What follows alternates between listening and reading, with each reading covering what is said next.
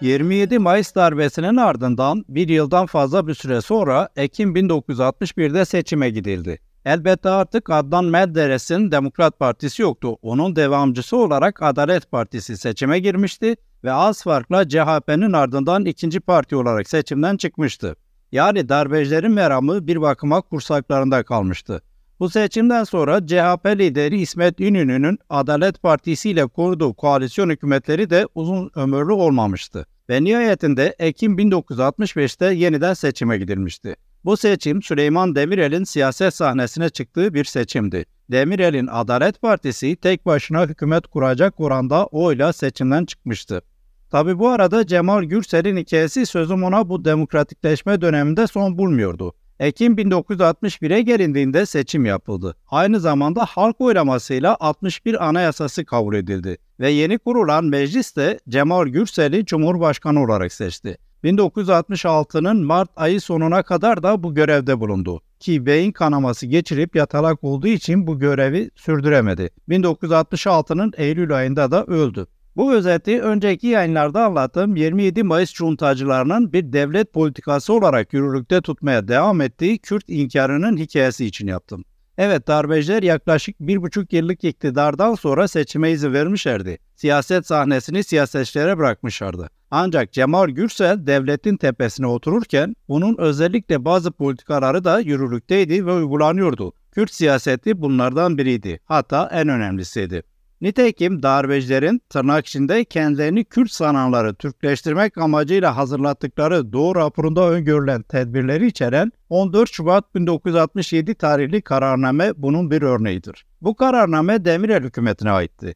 Her türlü Kürtçe materyalin Türkiye'ye sokulmasını ve burada dağıtılmasını yasaklayan bir kararname bu. Yine 17 Ekim 1967'de toplanan Milli Güvenlik Kurulu'nda da özel olarak Kürtlere karşı bazı tedbirlerin kararlaştırıldığı belirtiliyor. Milli Güvenlik Kurulu 27 Mayıs darbecilerinin kurduğu bir oluşum ve hala da var. Tabi bu sırada Cemal Gürsel yoktu artık. Onun Cumhurbaşkanlığı ve Milli Güvenlik Kurulu'nun başkanlığı koltuğunda 27 Mayıs darbesi olduğu sırada Genelkurmay Başkanı olan Cevdet Sunay vardı. Çok da bir şey değişmemişti. Özellikle de Kürtler açısından.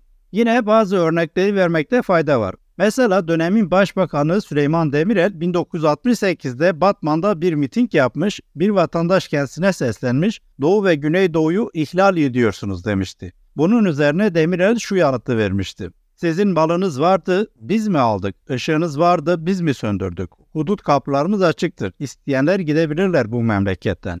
Yani Demirel özce ya sev ya terk et diyordu. Bugün de Türk olmayanlara karşı sık sık kullanılan bu ırkçı sloganı aynı dönemlerde ırkçı Nihal Atsız da Kürtlere karşı yazdığı yazılarda dillendiriyordu. Demirel hükümetinin bakanlarından Haldun Menteşoğlu mesela 1966 depremiyle yerle bir olan Varto'ya yaptığı ziyaret sırasında halkın protestosu karşısında şöyle demişti. İnsana benzeyen bazı mahlukların ağzından hayvani sesler çıkmaktadır. Eğer sizler bu devletten memnun değilseniz kendiniz bir başkasını arayınız. İşte cuntacıların güncellediği ya da güncellemek zorunda hissettikleri devletin değişmez Kürt siyaseti Demirel hükümeti tarafından da yürürlükte tutuluyordu. Bu dönemde de devlet tarafından Kürtlerin Türk olduğuna dair pek çok kitap yayınlanıyordu. Dergilerde makaleler bastırılıyordu. Ancak yetmiyordu. Daha önce sözünü ettiğim üzere darbeciler hazırlattıkları Doğu raporunda buna dikkat çekmişlerdi. Orada Rus Kürdolog Minorski'nin İslam Ansiklopedisinde yayınlanan Kürt makalesine karşı İsmet İnönü'nün Lozan'da illeri sürdüğü devlet tezinin güçlendirilmesi amacıyla yeni yayınlara olan ihtiyaç vurgulanıyordu. İroniye bakın, Demirel hükümetteydi, İsmet İnönü muhalefette. Ancak ikisi Kürt politikasına elbette ortaktı. Belirttiğim gibi yerli ve milli Türkçü yayınlar yetmemişti ya da devleti yönetenler için bile yeterince ikna edici olmuyordu. Bu nedenle olacak ki Kürtlerin Türklüğünü ispatladığı belirtilen Cemal Gürsel'in Mehmet Şerif Fırat'ın kitabı için dediği gibi inkara imkan vermeyecek denli bilimsel deliller barındırdığı iddia edilen yerli yayınların aslında doğrulanmasına ihtiyaç duyuluyordu. Yani Kürtleri Türk olarak kanıtladığı belirtilen yerli yayınların da kanıtlanmaya ihtiyacı vardı. Kanıtın da kanıtlanması mevzusu. Böyle bir ucubelikten söz ediyorum. Ayrıyeten bu ucubeliği dünyaya duyuran gerek siyasi gerek ilmi faaliyetlerin de takip edilmesi ve bunlarla mücadele edilmesi gerekiyordu. Bu maksatla Demirel hükümetinin Dışişleri Bakanlığı tarafından 27 Şubat 1968'de Türkiye'nin dış temsilciliklerine bir genelge, daha doğrusu bir talimat gönderildi. Dışişleri Bakanı İhsan Sabri Çağlayangil'di. Çağlayangil'in bu talimatı doğrultusunda vazifelendirilen isimlerden biri olan ve daha sonraki yayınlarda hikayesini ayrıyeten anlatacağım diplomat Bilal Şimşir'in ifade ettiği şekliyle Anlaşılan konu çok önemli görüldüğü için talimatı ya bakanın kendisi dikte etmiş ya da dairesine hazırlatıp bizzat imzalamayı uygun görmüştür. Yani normal şartlarda bakanın imzası değil de bakanlık görevlilerinden genel müdür veya müsteşarın imzası kullanılırmış. Ama bu kez konunun önemine binaen bizzat bakanın imzası bulunuyordu bu talimatın altında. Belki de işi safsaklamayın son derece ciddiyetle titizlikle bu konuyu ele alın demek için böyle yapmıştır. Ancak konunun önemli olduğunu biliyoruz elbette. Zira talimatın konusu tahmin edileceği üzere Kürtlerdi. Talimattaki bazı cümleler şöyle. Son zamanlarda dış memleketlerde mesela Paris, Belgrad, Konstans, Beyrut gibi şehirlerde ve İsveç'te Amerika'nın muhtelif şehirlerinde Türkiye'yi etnolojik bakımdan bölmeye matuf siyasi ve ilmi faaliyetlerin arttığı haberleri sıklaşmıştır. Kürdistan öğrenci yurtları, Kürdistan Demokrat Partileri gibi değişik unvarlarla çalışan teşekkürlerin Kürtçülük davasını her yönüyle ele aldıkları, hatta Kürt konusuyla ilgili bir kürsünün sahibi bulunan Kamuran Ali Bedirhan'ın halen New York'ta bulunduğu ve Birleşmiş Milletler'e üye olan herhangi bir devleti ikna ederek bu davayı Birleşmiş Milletler'e intikal için mesai sarf ettiği de bilinmektedir. Lozan'da Kürt haklarını koruma teşekkürü marifetiyle bu konuda çalışmalar yapıldığı da öğrenilmiştir.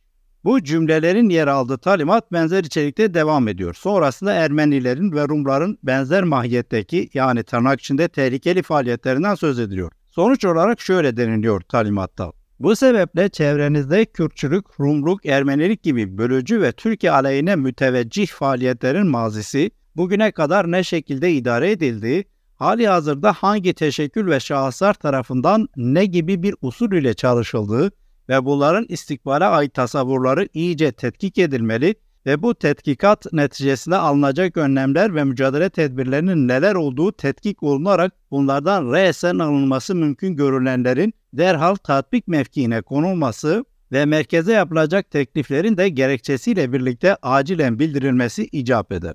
Dışişleri Bakanı İhsan Sabri Çağlayangil'in talimatı bu şekilde ve eminim talimatta adı geçen bir isim sizin de dikkatinizi çekmiştir. Kamuran Ali Bedirhan. Denebilir ki bu özel talimat tam da Kamuran Ali Bedirhan'a karşı özel olarak gönderilmiş. Bilal Şimşir'in Kürtçülük kitabında aktardığı Dışişleri Bakanlığı'na ait Kürtlerle ilgili pek çok belgede Bedirhan'ın ismine rastlamak mümkün. Hatta rahatlıkla diyebilirim ki Kamran Ali Bedirhan'la ilgili Dışişleri Bakanlığı tarafından toplanan bilgiler pek çok Kürt kaynağında bile yoktur ve çoğu da gerçektir. Şimdi bu talimatı dış temsilciliklere gönderen zatı tanıyalım. Bu talimatın altında imzası bulunan kişi belirttiğim gibi İhsan Sabri Çağlayangil'di. Eminim bu isim epey tanıdık geliyordur. Öncelikle kendi yazdıklarından Çağlayangil'i tanıyalım. Çağlayangil ölmeden önce anılarını yazmış ve gazeteci Tanju Cılızoğlu'na teslim etmiş. Ölümünden 3 yıl evvel de yani 1990'da da Cılızoğlu'nun hazırladığı bir kitap olarak bu anılar yayınlandı. Çağlayangil bu kitabına yazdığı ön sözde kendisinin Rüştü Aras'tan sonra en uzun süreli Dışişleri Bakanlığı görevini yaptığını gururla söylüyor. Yani 15 yıl emniyet, 15 yıl valilik ve 10 yılda Dışişleri Bakanlığı görevlerinde bulunmuş birinden söz ediyoruz. Hatta kısa süreli ne de olsa Cumhurbaşkanlığına bile vekalet etmiş. Ayrıca uzun yıllar bir zamanlar var olan senatörlük koltuğunda oturduğunu da aktarmalıyım. Tam anlamıyla bir devlet adamı ya da devletin adamı. Bütün bunlardan önce Kafkas göçmeni bir aileden geldiğini, ailesinin 1878'deki Osmanlı-Rus Savaşı sonrasında bugünkü Türkiye'ye göç ettiğini de kendisi yazıyor. Yani aslında Türkçü geçinen bazı milliyetçiler gibi kendisinin de aslen Türk olmadığını, sonradan Türkçü olduğunu böylece öğreniyoruz. Bütün bunlardan ziyade Çağlayangil'in anılarında bizi ilgilendiren husus Dersim meselesi. Çünkü anılarının bir bölümü Dersim katliamı ile ilgili. İhsan Sabri Çağlayangil, Tanju Cılızoğlu'na şöyle diyor. Sen gazetecisin, sana sansasyon lazım, bana memleket. Tanju Cılızoğlu, Çağlayangil'in anılarının Dersim ile ilgili bölümünü düzenlerken konuya şöyle başlıyor. Yakın tarihimiz daha çok resmi tarihtir. Bürokrasinin izin verdiği tarihtir. Dersim olayı da yakın tarihimiz henüz bulutlar ardındaki bir gerçeğidir. Olayın boyutları hep dedikoduda dolaşır da araştırdığınızda bir resmi belge bulmanız, dedikoduyu vesikaya taşımanız, tanıklığa indirgemeniz kolay değildir. Gerçekten de kolay iş değil. Dersim'de ve hatta Kürdistan'da vuku bulan diğer pek çok hadise ile ilgili resmi kanallardan bir şeyler bulmak oldukça zor. Öbür yandan peki burada ifade edilenler ne kadar doğru? Mesela Dersim'de olup bitenlerin en yakınında bulunanlardan biri olarak Çağlayangil'in aktardıkları ne kadar gerçeği yansıtıyor veya olup bitenlerin tamamını ele veriyor mu? Elbette hayır. Nihayetinde kendisinin de ifade ettiği üzere ona bir memleket lazımdı ve bu memleketin yararı olmayacak şeyleri özellikle gözden kaçırdığını da gayet iyi biliyoruz. Nereden mi? CHP eski lideri Kemal Kılıçdaroğlu'na verdi belirtilen röportajdan ki ses kayıtları hiçbir yerde yayınlanmadı daha sonra basına sızdırıldı 2008'de. Buna da ayrıca değineceğim ancak Çağlayangil'in anılarında Dersim'le ilgili birkaç kesit çok dikkat çekici. Öncelikle bunlara bakalım. Çağlayangil daha önce Malatya'da emniyet görevinde bulunmuş, sonra Ankara'ya çağrılmış ve tam Seyit Rıza'nın yargılanıp idama mahkum edileceği sırada Emniyet Genel Müdürü Şükrü Sökmez Süer tarafından özel bir görevle Elazığ'a gönderilmiş. Bu özel görevin iki yönü olduğunu Çağlayangil'in anılarından anlıyoruz. Birincisi Mustafa Kemal'in Seyit Rıza'nın idam edildiği günlerde Elazığ'a gitmesidir. Çağlayangil'in aktardığı biçimiyle Mustafa Kemal Diyarbakır'daki Murat Suyu üzerinde yeni yapılan Singeç Köprüsü'nü açmaya gidecek. Bunun için de trenle Elazığ'a oradan da karayoluyla köprünün olduğu bölgeye. Yani Çağlayangil Mustafa Kemal'a refakat edecek. Onun güvenliğinden falan sorumlu olacak.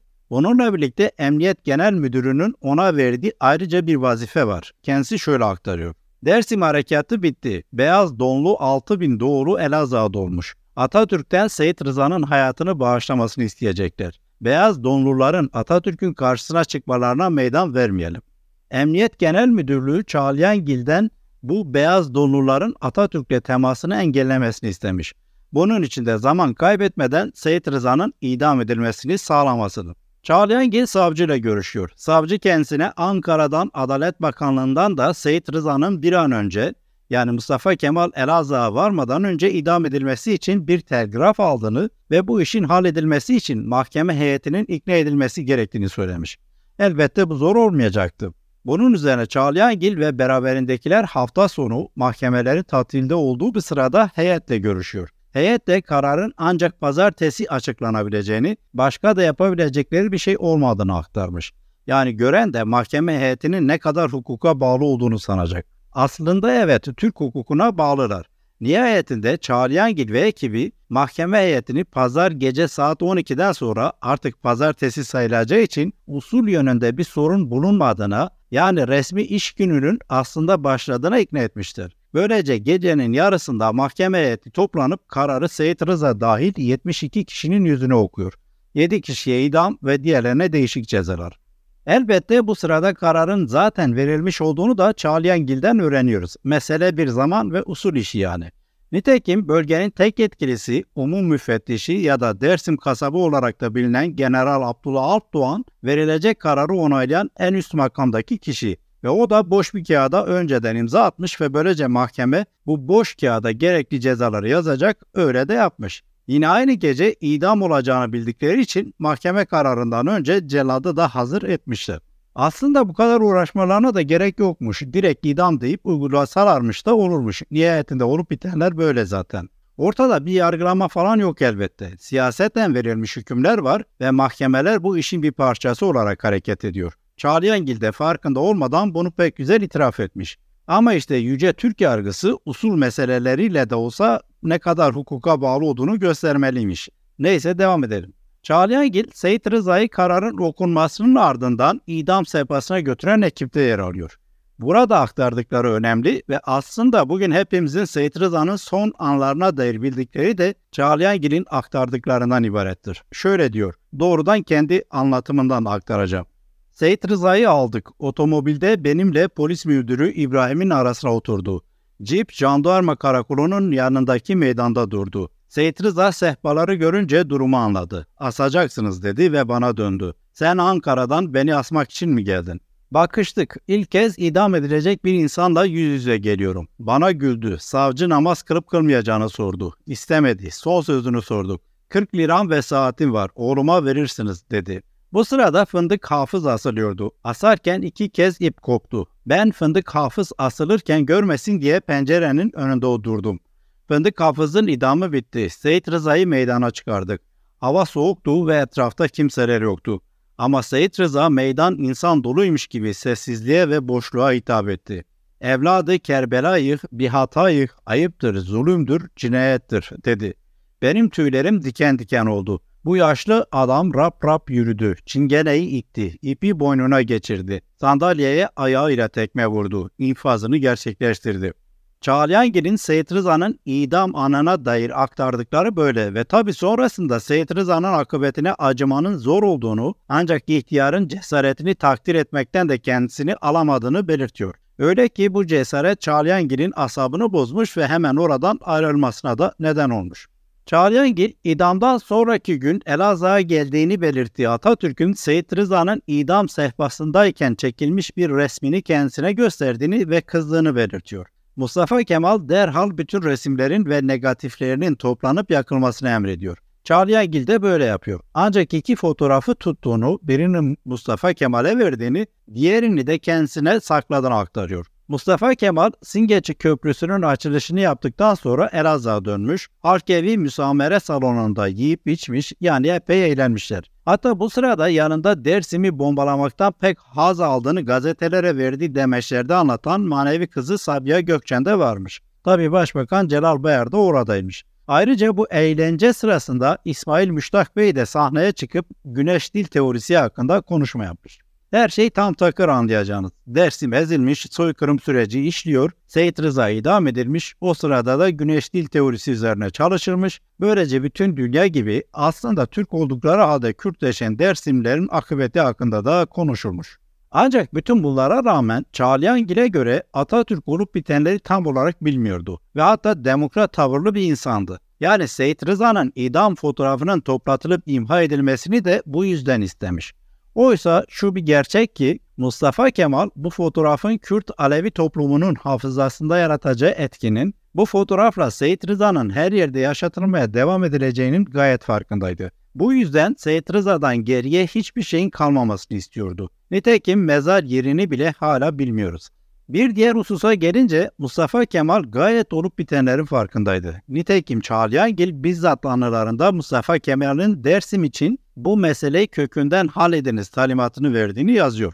4 Mayıs 1937'de Bakanlar Kurulu tarafından Dersim Kürtlerine yönelik kapsamlı askeri harekatın başlatılması kararı alındığında da bu kararın altındaki ilk imza Cumhurbaşkanı Mustafa Kemal'e aitti. Mustafa Kemal'i olup bitenler konusunda haklamak en basitinden onun o dönem tek adam olarak Cumhuriyeti yönettiğini inkar etmek olur. Kaldı ki Dersim katliamdan önce de pek çok kez Dersim hakkında raporlar yazılmış, Dersim kanonu çıkarılmış, İskan meselesi kanonlaştırılmış, hatta 1926'da Koç uşağı isyanı gerekçesiyle bir tür katliam denemesi de yapılmıştı Dersim'de. Bütün bu olup bitenler vasıtasıyla Dersim çıbanının kesilip atılması önerilmiş ve bütün bunlar Mustafa Kemal'e sunulmuş karar merci de bu olmuştur. Ayrıca 1936'da meclis açılış konuşmasında Mustafa Kemal Dersim'i kastederek bu korkunç çıbanı koparmak, kökünden kesip temizlemek gerektiğini söylemişti.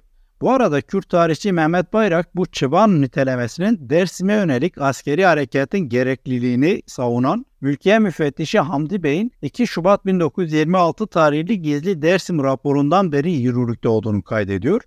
Ancak arşivler biraz daha karıştırıldığında esasında bu sözün daha önce de söylenmiş olduğu görülecektir. Mesela Kazım Karabekir, İttihatçı 3. Ordu Komutanı Vehip Paşa'nın 1916'da Dersim'deki isyanı bastırdıktan sonra Erzincan'da kendisine şöyle dediğini aktarıyor. Burası vahim bir çıbandır. Şimdiye kadar sarf olunan paranın ve dökülen kanların hat ve hesabı yoktur. Böylece İttihatçıların izinden giderek Dersim'e çıban diyen Mustafa Kemal, Seyit Rıza'nın idamından sadece 15 gün önce 1 Kasım 1937'deki meclis konuşmasında ise milletimizin layık olduğu medeniyet ve refah seviyesine ulaşmasını engelleyecek hiçbir maniaya yer bırakılmadığını söylemekle bahtiyarım. Tunç elindeki icraatımız bu hakikatin ifadesidir demişti. Hakeza ölümünden 9 gün önce dönemin başbakanı Celal Bayar aracılığıyla mecliste okunan konuşmasında ise Dersim meselesinin artık tarihe aktarıldığını söylemişti. Mustafa Kemal'i aklayanlar için bizzat dönemin başbakanı olan Celal Bayar'ın Kurtul Altuğ'a verdiği röportajdaki sözlerini hatırlatmak da yeterlidir. Şöyle diyordu Bayar. Şimdi Genelkurmay Başkanı Fevzi Çakmak, ben başbakanım, Atatürk malum. Üçümüz Dersim'de yapılan büyük ordu manevralarındayız. Manevranın da sonuna gelmek üzereyiz. Üçümüz bir arada ordunun emniyeti bakımından strateji ne olmalıdır onu görüşüyoruz. İkisi de birinci Cihan Harbi'nde muharebe etmişler. Ben daha çok izleyiciyim. Malumatları geniş. Oradaki her şeyi biliyorlar. Hatta şahsen casusları bile biliyorlar. Dersim'in o halde kalırsa her zaman ordunun emniyeti bakımından tehlikeli olacağını görüşüyorlardı. O sırada biz konuşurken Dersimlilerin jandarma karakollarımızdan 3-4 tanesi bastıkları haberi geldi. Atatürk'le göz göze geldik. Birbirimizi anlıyorduk. Atatürk benim yüzüme baktı. Ne olacak dedi. Anlıyorum orada emniyet tesis edilecek. Ne olursa olsun bana hitap edecekler. Hükümet reisi benim. Anlıyorum efendim. Bana hitap edişinizin manasını dedim. Atatürk sorumluluğu üzerime alıyorum. Vuracağız dersimi dedi ve vurdu.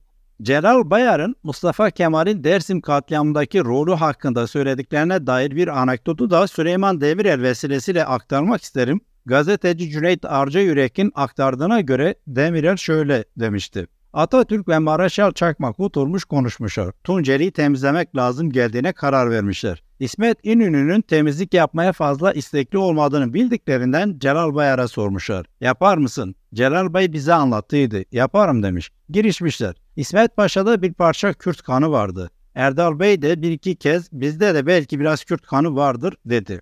Demirel'in anlattıkları da böyle. Ayrıca Dersim katliamından yıllar önce katliamın yol haritasının oluşturulması amacıyla pek çok kişi ve kurum tarafından Dersim'e dair raporlar hazırlanmıştı. Örneğin dönemin Genelkurmay Başkanı Maraşal Fevzi Çakmak'ın 1930 ve 1931 tarihli iki raporu, Jandarma Umum Kumandanlığı'nın 1930 tarihli raporu, dönemin Başbakanı İsmet İnönü'nün 1934 tarihli bir raporu ve İçişleri Bakanı Şükrü Kaya'nın 1932 tarihli bir raporu var. Bu raporların içeriklerinden daha sonraki yayınlarda yeri geldikçe söz edeceğim. Bu arada Dersim'e yönelik olası bir askeri harekatın esaslarının belirlendiği Jandarma Genel Komutanlığı'nın 1930 tarihli Dersim raporunun cephekinde askeri harekat planları yer alıyordu. Ve bunlardan biri bizzat Mustafa Kemal tarafından çizilmişti. Ve bu plan halen Trabzon'daki Atatürk Köşkü'nde sergilenmektedir. Trabzon'daki Atatürk evindeki haritanın üstündeki levhada harekat işaretleri bizzat Atatürk tarafından çizilmiştir diye de yazılıdır. Evet olup bitenler bu kadar açık ve Mustafa Kemal bizzat sorumluluğu üstlendiğini beyan ettiği halde kendisini aklamanın bir manası yok. Hatta Demirel'in söylediklerine bakılırsa Mustafa Kemal'i aklayanların her defasında onun yerine öne sürmeyi tercih ettikleri İsmet İnönü sözüm ona daha masummuş. İhsan Sabri Çağlayangil'e dönecek olursam, o da pek çokları gibi yaşananların katliam olduğunun farkında ve muhtemelen bu yüzden en azından bu insanlık suçundan Mustafa Kemal'i aklamaya çalışmıştır. Anılarından bahsederken aktarmıştım. Bu anıları yazan gazeteci Tanju Cılızoğlu'na demişti ya, sana sansasyon, bana ise memleket lazım diye. Yani onun için memleketin âli menfaatleri her şeyin üstündeydi ve Mustafa Kemal de bu yüzden aklanmalıydı. Çağlayangil'in yaşananların katliam olduğunun farkında olduğunu nereden biliyoruz peki? Bu önemli konuya gelelim şimdi. Çağlayangil'in anılarını yayınlayan Tanju Cırızoğlu, anılardan neyin yayınlanıp neyin yayınlanmayacağına dair sınırın Çağlayangil tarafından belirlendiğini belirtmişti. Muhtemelen sözünü ettiğim üzere memleket sevdasından olsa gerek Çağlayangil bazı hakikatleri ifşa etmekle birlikte Dersim'le ilgili sınırı esasında Mustafa Kemal'i aklamak çerçevesine çizmişti. Ancak öğreniyoruz ki aslında söyleyebileceği ve söylediği çok daha fazlası varmış. Tarihçi Ayşe Ür 16 Kasım 2008'de Çağlayangil'e ait ses kaydının dökümünü Taraf gazetesinde yayınladı. Biraz sonra bu kaydın içeriğinden söz edeceğim. Ürün aktardığına göre bu kayıt 1986'da yani Çağlayangil emekli olduktan 3 yıl sonra yapılmıştı. Kayda alan veya Çağlayangil ile görüşme yapan kişi ise Ayşe Ür'e göre o zamanlar Geriler Dairesi Genel Müdürü olan Kemal Kılıçdaroğlu'ydu. Bu arada gazeteci Can Dündar ile Soner Yalçın da Kılıçdaroğlu ile yaptıkları görüşmelerin ardından konuya dair yazmışlardı ve onlar da kısmen farklı hikayelerden söz etmişlerdi. Velhasıl konuyla ilgili pek konuşmayan Kılıçdaroğlu'nun bu hikayesine dair rivayetler çeşitli.